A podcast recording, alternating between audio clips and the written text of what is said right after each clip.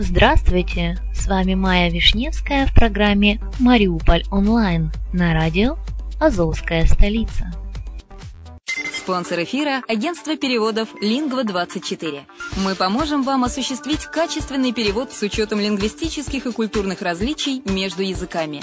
Наши профессионалы окажут самый широкий спектр услуг. Перевод любых европейских языков на языки СНГ и наоборот. Перевод с китайского языка, устный перевод, выполнение проектов под ключ, многоязычные сайты, инструкции к технике и оборудованию, графическая верстка, копирайтинг, контроль качества – Перевод максимально приближенный по смыслу к оригиналу. Лингва24. Соединяя ЕС с СНГ.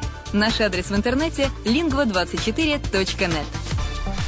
С любовью к Мариуполю. Сегодня в программе «Мариуполь онлайн» публикуем мнение жителей столицы Приазовья, что их волновало больше всего за прошедший месяц. Опрос проводился на улицах родного города, который предлагаем вашему вниманию.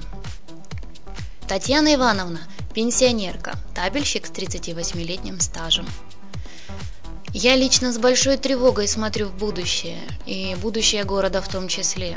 У меня вся надежда на наши мариупольские предприятия и на мариупольцев, которые больше всего на свете уважают дисциплину и добросовестный труд. Благодаря чему мы и выживаем, не ввязываясь в войну. Надежда только на металлургов, машиностроителей и портовиков.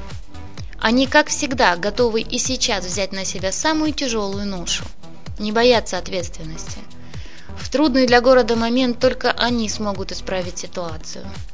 Вот как, например, помогли милиции разобрать баррикады, защитить город от разграбления, защитить школьные выпускные вечера.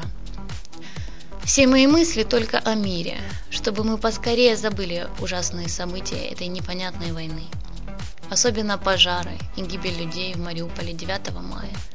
Это страшно. Разве думали мы, что такое в нашей стране возможно? Я как раз была на подработке и узнала обо всем, что случилось уже потом. Но до сих пор думаю об этом, соболезную всем, кто потерял близких. Теперь мы просто обязаны восстановить порядок. Вон сколько мирных людей погибло. И кто нам объяснит, за что и почему? Надеюсь, новая власть страны это тоже понимает. Хотелось бы верить, что у нас сейчас порядок и он надолго.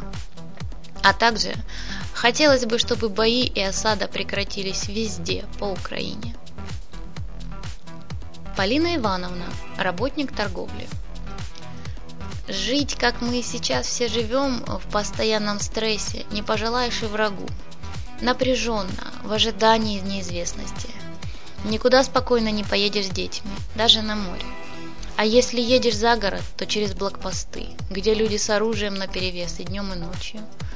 А на данный момент пока тревожно. Все время подумываем о том, чтобы уехать хотя бы временно. У меня двое детей, не хотелось бы рисковать ни капельки. Хотя, признаться, не хочется и ломать отлаженный быт, привычный уклад жизни детей. И город уже стал родным. Я, к слову, в Мариуполе, можно сказать, человек еще новый.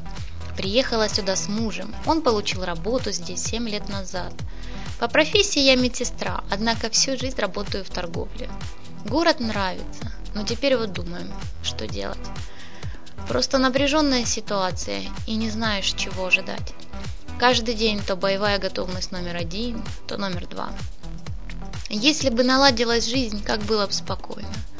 В Мариуполе, в городе с такой развитой инфраструктурой, вполне можно жить достойно. Главное, чтобы все было хорошо, чтобы уже закончилось это непонятное противостояние. Уверена, город бы спокойно развивался и жил. Николай Николаевич, пенсионер, бывший водитель Азовмаша. Посмотрите по телевизору, что происходит вокруг. В город же выходить было страшно. Сейчас же, слава богу, спокойно. Металлурги с милицией патрулируют город. Вокруг Мариуполя, правда, военные стоят. А значит, еще то, что мы переживаем, не прошло. Где-то в городах по соседству еще рвутся бомбы и стреляют, и мы не можем сказать, что все в порядке. Права такого не имеем. Настроение, конечно, поэтому не очень. За город очень сильно переживаю. Только, можно сказать, расправил крылья. Что-то в нем построилось, что-то сладилось. А тут на тебе. война. Я не отсюда родом, я из Запорожья. В Мариуполе живу уже 48 лет и уезжать отсюда не планировал.